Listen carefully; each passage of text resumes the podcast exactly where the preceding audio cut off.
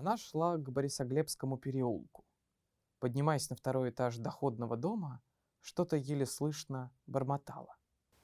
Из-под нахмуренных бровей Дом будто юности моей, День будто молодость моя Меня встречает. Здравствуй, я. Да, звенящее «здравствуй» вовсю звучало в этом доме, когда Марина заехала сюда. Когда война началась. В четырнадцатом году. Время было нелегкое, но в этом доме ей предстояло прожить одни из самых счастливых своих восемь лет. Здесь, в квартире номер три, все. Дети, друзья, прислуга. А что мне, собственно говоря, рассказывать? Тут все так хорошо, что мне сюда как-то и не зайти. Давайте спросим. Аля, Аль, Ариадна? Вы мне? Тебе, конечно. Как... А вы э, кто? Я? Ну, из сказки, знаешь, персонаж такой. А как твоя мама? Марина? Она пишет. Налив себе кружечку кипящего черного кофе, ставит ее на письменный стол, к которому каждый день своей жизни идет как рабочий к станку, с тем же чувством ответственности, неизбежности, невозможности иначе. Временами прикуривает от огонька зажигалки, делает глоток кофе, бормочет, пробуя слова на звук, не вскакивает, не расхаживает по комнате в поисках ускользающего, сидит за столом, как пригвожденная. Награды за хорошее поведение – погостить в ее комнате. Там огромный письменный стол, волшебная елизаветинская люстра под потолком, волчья, немного пугающая, но манящая шкура у низкого дивана. Про стол она тоже пишет стихи. Мой письменный верный стол. Спасибо за то, что шел со мною по всем путям, Меня охранял, как шрам. Мой письменный вьючный мул, Спасибо, что ног не гнул, под ношей, поклажу грез. Спасибо, что нес и нес. Видите эту скульптуру?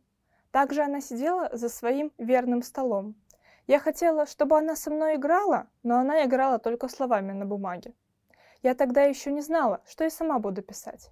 О ней. И правда, будущего не увидишь. Она и про меня писала стихи. Мы были связаны друг с другом самыми крепкими веревками, гордиевыми узлами. Она писала, что мы будто птицы. Две птицы чуть встали, поем, две странницы, кормимся миром. Она мне предсказывала. Знай одно. Твой взгляд широк от жара, паруса надулись. В добрый путь. Знай одно, что завтра будешь старой. Остальное, деточка, забудь. Ой, какая ты разговорчивая и умная не по годам. Ну просто загляденье. А может, ты Хочешь прогуляться?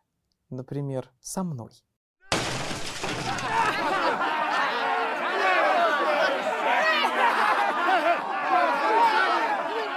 Эх, тогда не вышло, а сейчас отсюда уже никого и не увезти.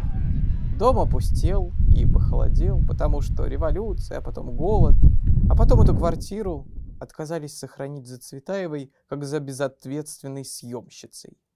И две птицы стали перелетными, улетели, оставив здесь все тепло, все воспоминания.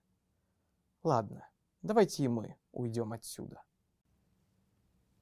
Квиты, вами я объедена, мною живописаны. Вас положит на обеденный, а меня на письменный. От того, что йота и счастлива, яств иных не ведала, от того, что слишком часто вы долго вы обедали.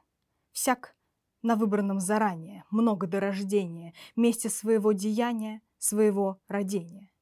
Вы с отрыжками, я с книжками, с трюфелем, я с грифелем, вы с оливками, я с рифмами, с пикулем, я с дактилем. В головах свечами смертными спаржа толстоногая, полосатая, десертная, скатерть вам дорогую, табачку пыхнем гаванского, слева вам и справа вам, полотняная, голландская, скатерть вам да саваном. А чтоб скатертью не тратиться, в яму вместо низкое вытряхнут вас всех со скатерти с крошками, с огрызками. Каплуном-то вместо голубя порх душа при вскрытии. А меня положит голую. Два крыла прикрытием.